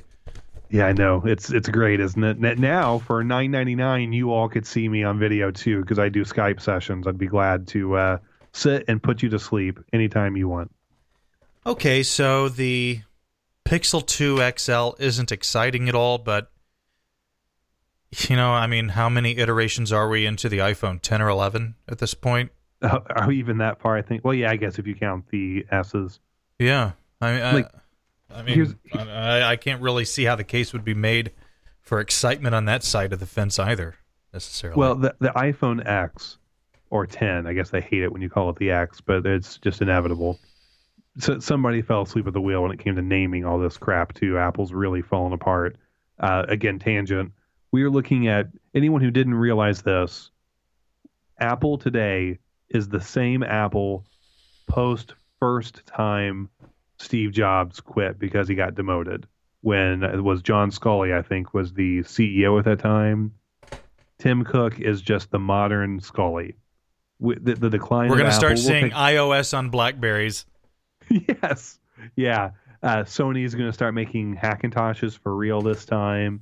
uh, it, it's just we're, we're seeing something, and I and again, I've always loved Apple. I still love Mac OS. I hate the iOS creator morphing that it's been doing because I want my MacBook to be my MacBook or my iMac or my Mac Mini. I love Mac OS. I've I've accepted iOS because it was the first one to do a friendly user interface, but there's no way you can say that Android hasn't caught up and surpassed in ways anything that iOS does. Like I got the latest iOS 11 update, and it was great to get to watch my phone become a play toy because of their new styling of everything. It feels like everything is cartoonish now, and it really devalues for me the feel and the look of my phone. Where I can go to Android and it's it's not like like, like they, with their material design isn't as great as it could be. I don't think, but at the same time, I can change it if I want to. Where I can't do that on my iPhone. So I like the flexibility of that. Finally, there's a reason to have flexibility, but there's no difference in the way notifications work.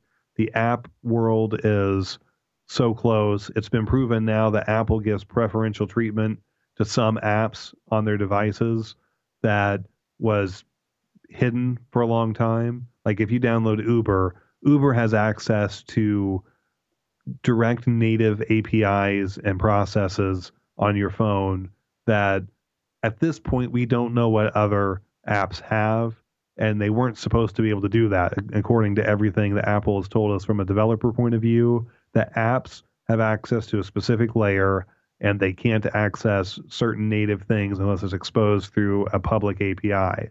Well, it's turned out that that's not the case. So that gives no there's no direct advantage to being in a walled garden for iOS because of apps compared to Android because Android has the same thing and they've gotten better at their security for letting you know what an app can do and what it has control over. So very granular selectivity Yeah. in that regard. The, the first time you launch an app you've just installed, you're asked, "Do you want to allow this app to have access to location? Yes or no? Audio or uh, microphone? Yes, no. Camera? Yes, no." You can, on a granular basis, select what rights you'd like to give the app, what permissions I should say. I think that's really great. Um, yeah, you, you don't get that on the iPhone. Well, I you heard my iPhone experience. I, I what was it about six months ago? I got the seven plus, and I made it a little over two days with it, and I just couldn't take it anymore. There were just so many things I ran into that I felt Android did so much better, so much more efficiently, so much faster, so much easier. It, it it just there were so many moments where I said to myself, I really want to do this and it would be so much easier on an Android device to do it. And you can go back and listen to one of the last couple of episodes of Michael Van Deven's Radio Train Wreck at UFOship.com if you wanted to hear my iPhone take. You know, I, I gave it a legitimate try. I was really jazzed about it because, frankly, I'd become bored with the Android ecosystem and Android altogether. Frankly, it's just after years of using it, there's not well, I can't say there's not there aren't a lot of places to go now because they've it's it's pretty much everything's at parity iOS and Android. They're, they're so close to one another. There's not really much more that can happen. That's not really what I want to say. What I really want to say is not much has happened in the last I'd say 3 years on the Android side that's particularly exciting. I just got bored with it. So I got the iPhone. I make it a couple of days, and beyond all of the annoyances that I I encountered there that are inherent to iOS and just simply the way it works, the phone had a dead pixel at the top of the damn screen, and that to That would me, drive me crazy. well, and you know what, I I have to say, I really on an Apple device find that to be unacceptable. Uh, that, that's we're talking about a company that's so lauded for its quality control and its its uh, aesthetics and its attention to detail and its willingness to give you higher levels of quality and and to charge you for that without batting an eye that to me I, I have never opened a mobile device whether it's a $40 piece of crap android tablet from walmart or that 7 plus that i had last year and seen something like that. I've never seen that. Yeah, well, have you seen with the the eight and the eight plus the quality control problems they're having with phones popping out of their case? I mean, it's, really again, yes, that's it's- amazing that's It's, great ridiculous.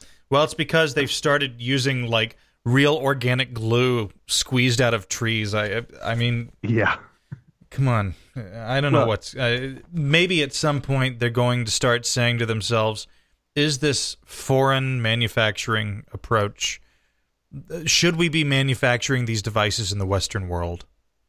I, I kind of wonder if that's not partially what is behind this move toward moving certain aspects of Apple's manufacturing process into, for example, the United States. Yeah, and I'm sure also parts of Europe. Apple sees the writing on the wall and they realize that this cannot go on indefinitely.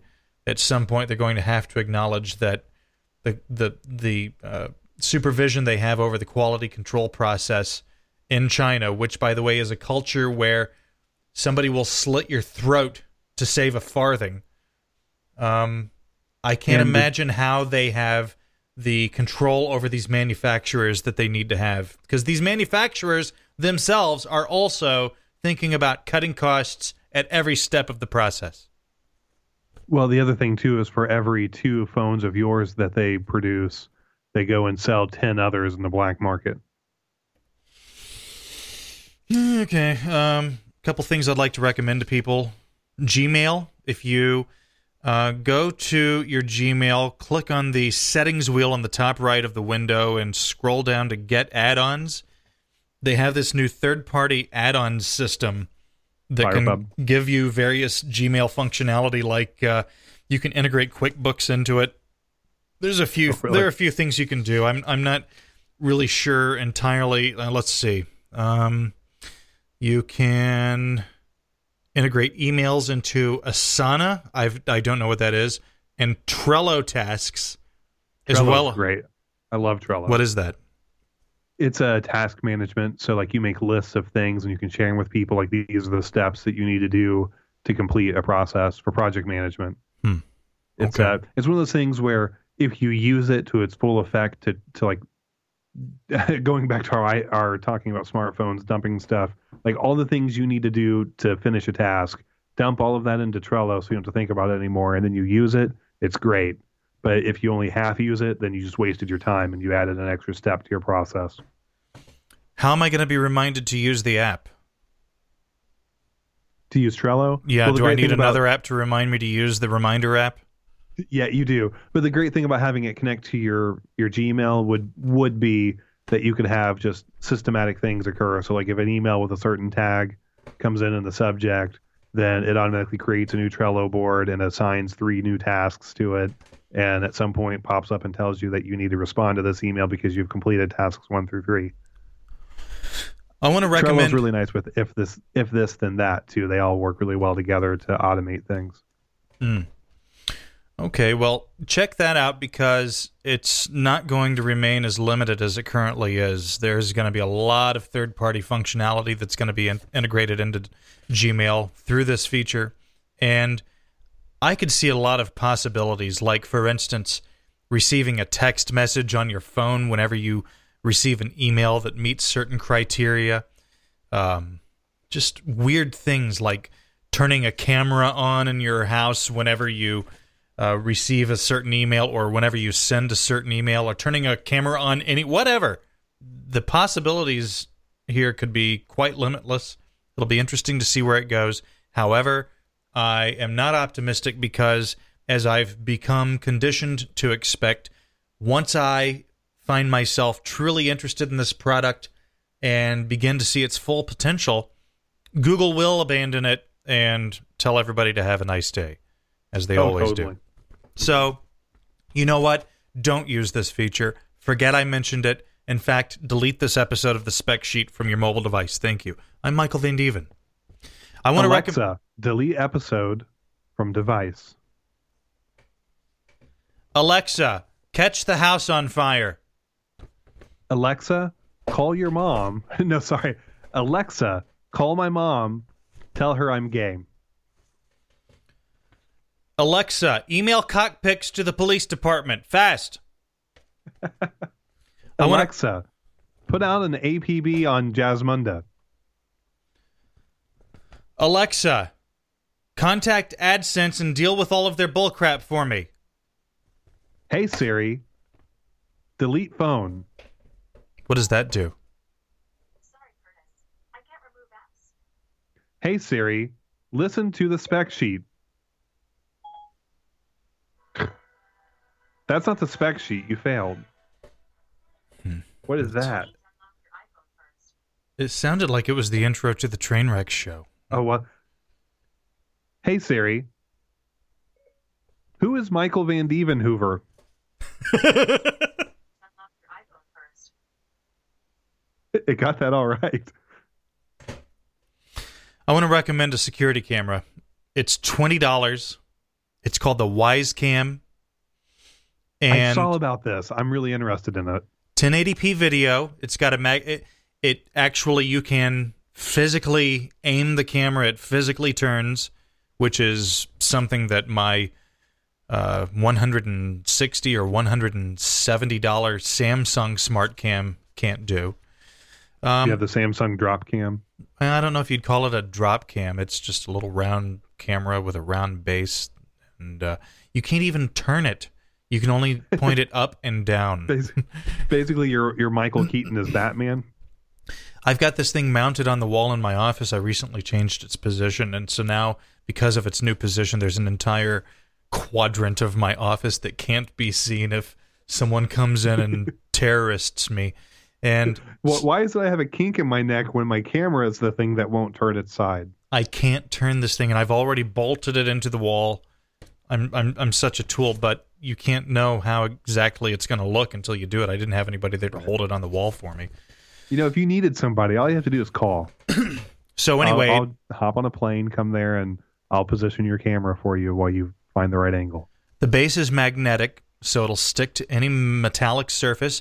If you want to put it somewhere where there is no metallic surface, it comes with a metal plate that you can attach the camera to at your convenience. It can send alerts, just like pretty much any modern smart camera, based on motion or sound. It, uh, the uh, camera also comes with alert video storage. So when an event, an audio event or a movement event is detected, it will store for 14 days on a rolling basis 15 seconds of video to the cloud, encrypted end to end. Although I don't really believe in encryption, I don't think there's any such thing as encryption. It's only as good as your belief that it works. Well, they they try to convince us that just through the sheer weight of math, encryption works, but I don't believe that. For instance, when OpenSSL was revealed to have had a vulnerability that the NSA knew about for two years prior to that vulnerability becoming public, I remember talking about that on the spec sheet and asking if this is the National Security Agency, is it not their job to look out for the national security of the American people? And in the course of doing so, shouldn't the American people know if OpenSSL is fundamentally flawed and broken for two years? I would think they should be apprised of that, but the NSA never thought it uh, wise to tell anybody because it was a great opportunity to harvest a lot of information. And Right. boy, you bet your ass they did. But uh, this camera, you get that free cloud storage, which that really is great on a 14 day rolling basis. Um, if you want to put an SD card in there, you can. It's got a microphone and a speaker, so you can use it for two way communication. The base uh, unit costs twenty dollars through Wyze Labs, six dollars shipping, and uh, the review says it's great. The video quality is good. The uh, night vision quality is good. The app and the software, the firmware, and the camera itself, everything seems surprisingly solid and and refined for a twenty dollar device. And I am gonna buy a few of these. I Can, can I give you a quote from their website? This is from the wyzecam.com. oh boy, you're gonna pop my bubble. Here we go. No, no, just listen to this. This will tell you. This, this will make you just a little weary. It, this is Forbes quotes. If Billy Mays was still alive and sold smart home tech, he'd be shouting at you about the Wyze Cam. So this might be the uh, what was the thing called? Uh, you know those dumb wallets that had like the accordion thing in it that they sold on Oh. late night TV. That I thing was such a piece of shit. I bought one at Walmart when I was, Yeah. you know, I went there to buy milk, and I'm like, oh, I'm a douchebag. I'll buy one of these too. Exactly. I think it's a requirement to listen to this podcast that you have to have owned one of these RFID blocking uh, fake aluminum accordion pieces of crap. But I think Billy Mays sold that to me, so I'm really excited about this camera too because I would buy one to put all around my house to get a 360 degree view of my house if I could, especially if I can uh, connect it up to a solar uh, power collector. But that kind of scares me to see Billy Mays attached to it. That's the wrong person to quote for your cool, innovative product. Twenty dollars for a 1080p remote accessed web integrated camera with cloud storage on a 14 day rolling basis. That is the Wyzecam, W Y Z E. Buy one. There's no there's nothing to lose based on everything I've read in the review here. Even my my Samsung camera only does 720p video and frankly it's not particularly impressive. Oh, you know what? Mini Thing just said something uh, really good in the chat. And White Crow, hi, Mrs. White Crow. Thanks for listening. Uh, be sure to click the donate button at bellgab.com uh, and donate like a hundred bucks. But uh, Did he say that, or are you saying that? I just said that Okay. uh, because Mrs. White Crow probably controls the wallet for Mr. White Crow. So I thought maybe I should take that chance to uh, Well, to say people are that. people are talking.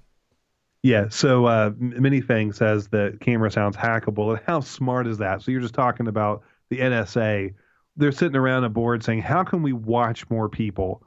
And one guy says, I know, let's take about $60 worth of hardware and free software, put them together in a device and sell it for $20. People will eat it up and put it everywhere. People put it in their bathrooms. We'll know everything. Yeah, but I mean that could be that's that is only being said about this device because of its price. I would think the more realistic approach to that scheme being applied to a vi- device would be device ubiquity as opposed to device price. And based on device ubiquity, there are any number of devices currently in that very person's home. Was that WR250 who said that? Right. Who fit that fit that uh, cri- those criteria criteria perfectly, whether it's his TV or phone or whatever, blender, you name it. I mean, it's all connected. I wouldn't I wouldn't dis I mean, for instance, the camera in my office, I don't pick my nose in front of it. I don't I don't do anything that I Uh, don't I'm- want other I'm people sorry, to sorry to disappoint you, but from the dark web, I have seen the video, and that's uh, I assume some bell gabber is taking screen gab- grabs of everything I do in front of that camera, just waiting for the right moment to post them all over the interwebs. And so I would make exactly the same assumption with this camera. I mean, it is a camera, you know, and it is mm-hmm. connected to the internet. Those two things have loss of privacy written all over them. So whether it's a $20 camera or my Samsung camera that I am now even more unimpressed with as a result of this Wyze Cam. I just uh, put four of these in my shopping cart on their website. Ninety-seven dollars for four 1080p cameras with all the features you mentioned earlier. That's ridiculous. Are you gonna? Are you actually gonna buy? I'm seriously thinking about it. Yeah, because I want the NSA to be able to watch. I, I was already thinking about spending more than that on like a cool Motorola Motor, Motorola uh, baby camera that's internet connected. So why not try these out? If one of them becomes the baby camera for less money, and then I can put other ones around my house, that's not a bad thing. You know, I could put four or five of those up in my office and just film a sitcom. You know, a multi-camera sitcom. Uh-huh. just, yeah, but I have to wonder with all of that RF soup floating around in the air if my brain won't eventually become bacon at some point. Maybe, but that's part of the show. That's that's the payoff of years of episodes. So don't allow a $20 price tag to scare you away from a potential NSA listening device because I think they all are potential NSA listening devices. Yeah, I would say like John C. Dvorak constantly goes on and on about all the listening devices that people willingly put in their house, and that freaks me out too. But I have a, an Alexa or an Echo Dot. My phone has Siri. My other phone has Google Assistant, and I can say all these different trigger words, and they do stuff for me. I know they're listening to me all the time. That's the price I'm paying, even though at the beginning of the show I ranted like crazy about all the information we're giving to the algorithms. I think that's terrible and I hate it. But if I'm going to be in a starship someday, or I want my kids, kids, kids to be able to be on the Enterprise and be able to talk to it, the price I have to pay is my freedom, I guess. I want to ask you something that I think is right up your alley. This is the sort of thing you're really good at riffing on. Um, so we have this Alexa, which appears to me to be wildly successful. I'm seeing them just in the mainstream. They're they're popping up everywhere. I'm seeing South Park episodes featuring them. So it has succeeded. It is a successful product. Google has Yeah. a similar product. Actually, it's an identical product, really, in terms of With more features. and Google has access to all of these metrics connected to every single user of their products and services. So I would expect the Google offering to be far more useful, uh, far more accurate in terms of how it reacts to commands. Um, yet Amazon has no search to connect to you. They have no phone to connect to you. They have no PC operating system to connect to you.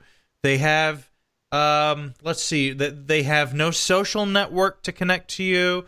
They have no email system to connect to you.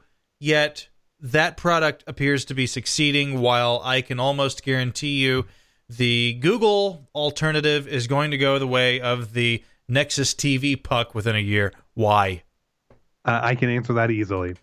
First, I'm going to start with Amazon and what they know about you. I just recently learned, uh, again, at the same place I met Mark Hamill, that there is no such thing as a homepage for Amazon. There are six, sometimes eight, depending on the time of the year in your region, variations of what a homepage could be on Amazon, but no two people have the same product show up at the same time because they have so much data on what you searched there. So you have For what you high- searched for explicitly on Amazon. No, everywhere. Everywhere. put- How? Because Amazon has tracking cookies all over. Are you telling me in 2017 a cookie can really still do all of that for somebody? Oh yeah, definitely. Just like AdWords does for Google. The moment they put AdWords on your website, they now are getting all kind in, in Google Analytics, but you cannot have Google Analytics and have AdSense, and they're still tracking all kinds of clicks on your site. But but but anyway, the the point here that the deviation occurs where Google has all the same types of stuff and better and more than what Amazon has, but what Google doesn't have is something that multiple generations of humans ha- have become Pavlov dog, like the Pavlov effect of uh, risk reward, or, or not risk reward, but reward for uh, actions of buying stuff, of consumerism. So Google, they can give me information at my fingertips and give me exactly what I want. They can solve the problem of me not being able to spell or not getting the right actors together with the movie. They can they can provide me all the information I want to my fingertips, and they can also connect me to things to buy stuff. But I don't buy things from Google necessarily. I know that that's not 100% correct because you get the Play Store and all of that. But in general, the consumers of the world don't go to Google to buy things, they go to Amazon to buy things. So there's this direct connection to the idea that Amazon has a real world feeling to me. So when Amazon comes out with a, a crippled device that they can promote and give it massive prominence on their web store for so many people, there's buy in quicker to that. Google doesn't have that because they don't provide things to your house. So when they come up with a device that already understands uh, profiles, voices, they know your search history, they know your email, they're connected to your smartphone, even though they have all these features, people don't think, hey, I'm going to go to the store or I'm going to go to Amazon or Best Buy or the Google Play Store and buy that really cool Google device. That's what hurts the Pixel. That's what hurt the Nexus. That's what hurts Chromecast, even though it sort of broke out of it for a little while, but it got caught up to by Apple TV and Roku. But Apple is an information company. It's not a product company. Amazon is good at selling products, and I think it's proven by the success of the Dot or the uh, the Echo in general. But all the random stuff you I'm still not getting this because with all of the random stuff I can sit there and throw at an Alexa device and it seems to handle it pretty well. I just don't understand I mean, are you saying uh, are you saying that Alexa actually is a superior experience? No, Okay. no, the the Home is a superior experience, the Google Home, but the average consumer doesn't think I'm going to go buy my devices from Google. Okay, I get your point. Okay. Okay. Okay, well that makes that- sense. if and the problem is too that if Google would just accept that they should push all their marketing dollars to Amazon and let Amazon profit off of it, then you'd have Google win. But mm-hmm. since they don't do that, Google's t like they they create a feeling and an idea with their TV commercials and their web commercials on you. I think I just lost you. Can you still hear me? I hear you, yeah. Okay, now you're back. Can you hear me? Yep. Can you hear me now? Yep. Go ahead. Okay, so Google doesn't have that. It's not brick and mortar. oh, you dropped out again. Go ahead. weird. I wonder why that's happening. But they don't have that experience of Google showing up at my doorstep and I get to open a box and get a new thing. And Amazon has that. You know, I think what Google needs, here's what Google needs. Google could really own the world if they would. Uh, this might sound nuts, but They already I, own the world. They own what really matters, which is information. Yeah, maybe so, but I mean in terms of physical product sales. They need stores, and these stores need to feature every Google product, of which there are many, the overwhelming majority of which the average consumer has no idea exist. They can go you know and they're fi- doing that, right? No. Yeah. The, this uh, winter, they are going to be having pop up stores. I'm Michael Van all I host a tech podcast. You guys all have a good evening. Yeah, the whole point is to teach you about the connected home and experience that you mean Google that's what the store is going to focus on? Connected home bull crap. Well, no, but, but it's all those devices because that's what what it is. That's what the Google Home is. That's what the Pixel, the Chromecast, all of this stuff comes together to connect you to your home to more stuff. Okay, so, when are the stores going to open? The end of this year? Yeah, because I know one's in Indy because I had to sign up for an invitation to go to it. Let me find the article. Google pop up stores. You know what they also need in these stores? They need the equivalent of a Genius Bar, but the Genius Bar in the Google store needs to apply to everything Google, not just these physical products. If I'm having a problem with AdSense, I need to be able to go in and deal with that with them. If they provided Oh. an outlet for people to physically walk in and deal with all issues Google and the people standing behind that desk had authority to. It's like when you're working in a call center you don't want to have to train what's the term they use in those situations? Um to take ownership. You want the pe- Yeah. you want the person behind that desk standing in front of that computer monitor to be able to take ownership of any Google issue somebody could bring to them and if they could come up with a system like that where I could walk in and do that and speak face to face, not only can I communicate with a human being, which has always been the Achilles heel of everything app, uh, Google has done, this this perception they have of this sort of tower surrounded by a moat and you can't actually talk to anybody. You have to communicate with an algorithm which by the way has even uh, become an even bigger problem with AdSense in the last six months. If they could do that, Mm. I think they would own, own the universe. Absolutely. Yeah, well, the thing is that Google is really working towards a point to where they don't have to answer your questions that they're already answered before you ask them. And we, and we live in the bumpy phases of getting towards that, so we have to deal with all the problems related to it. But there's going to be a future date when Apple, Apple, gosh, well, Apple will be owned by Google probably at that point. But but Google won't have to have people involved because again, they're going to anticipate or respond in a way that uses systems to learn to deal with it all. They won't need people. Uh, that's, That's- what they think they won't. It's never going to work. Well, again, like you're a Star Trek fan, I'm a Star Trek fan too, but what do you think the costs are to get to the, the point of where you can be on a starship that practically runs itself? Like the only time people get involved is to type in some new coordinates that they probably like I never thought about how ridiculous that is when when you have your helmsman putting in coordinates for something. Weren't those probably transmitted to the captain in some form that me that the that the starship itself could have just done? Like, why does someone need to type in the coordinates to where they're to go?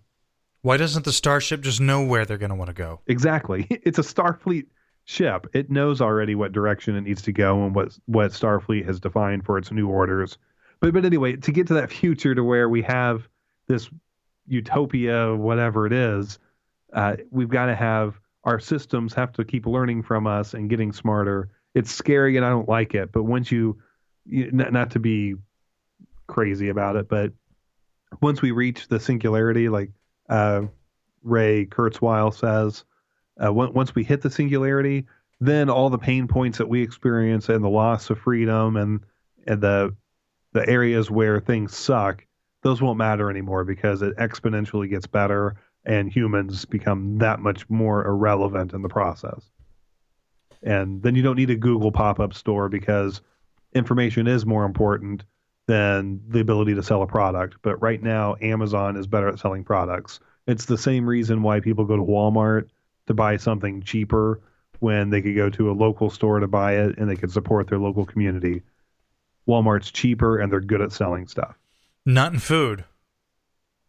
But they're getting like that too. At least in my area, they they have won. They put uh, a local grocery store chain that had been around for years out of business by going into pricing wars with them, including now Walmarts are very good at connecting to farmers markets and getting more uh, farm to table type stuff. Not exactly that, but closer to it. And farmers markets inside their stores that I- they are they're just assuming. Uh, Whole Foods still fights them, but that's because Whole Foods is selling a lifestyle. It's the same thing as getting an uh, Apple over an Android. They both do the exact same things now, but it's a style choice. Everybody should just shop at Aldi. I know there's a sort of stigma associated with that, and I can understand the reason for that because I recall what Aldi was when I was eight years old, and I can remember my mom dragging me into that place. God, I hated it. Um, but it is not what it used to be, and I swear to you, what we just went to Aldi yesterday and spent two hundred and fifty dollars.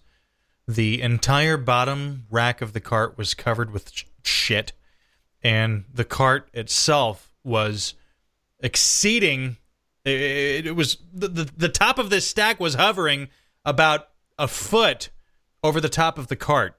And there's no way you're going to walk into a Walmart or any of these other places and spend that hmm. amount of money and walk out with that much stuff.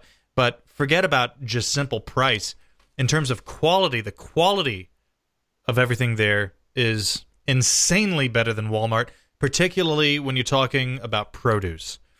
That's where I think Aldi really shines. And if you if you have an Aldi in your local area and you've not shopped there in years, if ever, give it a chance. Go in there and, and I mean as a I've great been- example, they have the best bottled orange juice I've ever tasted in my life. It is just insanely good, and I think it's like a dollar fifty or dollar seventy five or some craziness. I mean, it's who knows? Maybe it's adulterated with all sorts of horrible chemicals that are going to result in It's me having no penis yeah. in nine months. I don't know, but uh, just give it a try. Go to Aldi for I. The- I'm ashamed of I've- myself for having shopped at some of the places I've shopped for groceries over the years. Now that I've become entirely bought into the Aldi idea. I've only ever been in Aldi's once, and that's when they had Sony rebranded TVs. I'm trying to think who it was now, but they had like 32 inch or 36 inch uh, L- LCD TVs that were rebranded Sony's that were in there for super cheap. And I saw online someone mentioning that, and I went and bought one.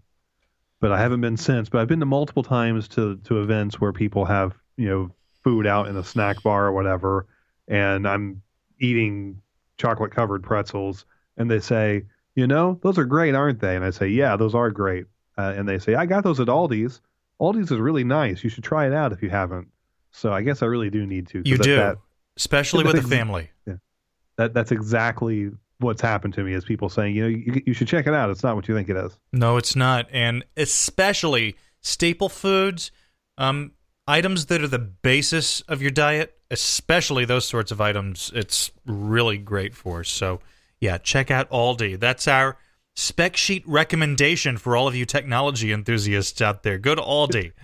yeah Um, on that note I, i'm gonna have to wrap up here soon it's getting late Okay, Bad Rabbit ransomware spreading through Europe. I don't know if anybody really. Get, I can't believe ransomware is even still a problem. I I, I don't know oh yeah why we haven't found a solution to that. And uh, money do you own a Nintendo Switch? no i don't i've probably at christmas i will Okay, well then we'll yet. hold off on this conversation because I really want to hear your impressions of it. I've thought about buying one for my five-year-old because the Nintendo universe has always come across as being something that's entirely palatable to a parent who might be concerned about what their what games their kids would play. But at the same time, my five-year-old and my two year old, each of them has watched me play Left for Dead since the day they were brought home from the hospital. So I don't really know why I feel concerned that they would play something other than Mario. Um, actually, that just forget I even brought it up. I don't even know why. R- really quickly though, with that, that if you want to look at the history of the Switch, go look at the Nvidia tablet because that's what the Switch is. That really cool, uh, high-powered tablet for gaming that Nvidia came out with. Uh, and they've since abandoned, right? Yeah, because the Switch Nintendo bought it basically. Oh, okay. Well, I'll be interested to hear your impressions of the Nintendo Switch. I I thought that it looked pretty innovative and like something that might actually save the company for quite some time. It looked as though you know, I think what it was is that stupid Wii that didn't even have 1080p or didn't even have 720p. it didn't it even have an HDMI port. No, the Wii was a huge success and great. The Wii U was a failure at trying to put a tablet too early into people's hands. Now we're ready for it, so it's fine. It's not a problem. Wii U is what caused them problems. Well, I think just like for me personally, from a perception standpoint, that was what made me say to myself, uh, you know what? Nintendo does not know what they're doing in gaming. If they're I not love gonna the put Wii. it. Anyway, Yeah. okay, that's it. We got to go. This is the spec sheet. I'm Michael Van Deven. He's Curtis Thornton. Everybody have a good night, Curtis. Thank you for being here. Uh, we'll try and be back soon. I don't know when the next show's going to be, but it'll be coming your way soon enough, and you'll be all excited, and we'll be excited to come to you. And oh, by the way, uh, something I wanted to bring to your attention. Some of you may remember a couple years ago when BellGab.com started mysteriously forwarding to coast to coastam.com for about 24 hours. So I'd let you know that was me. I did that. You guys all have a good night. We'll see you later. Bye bye.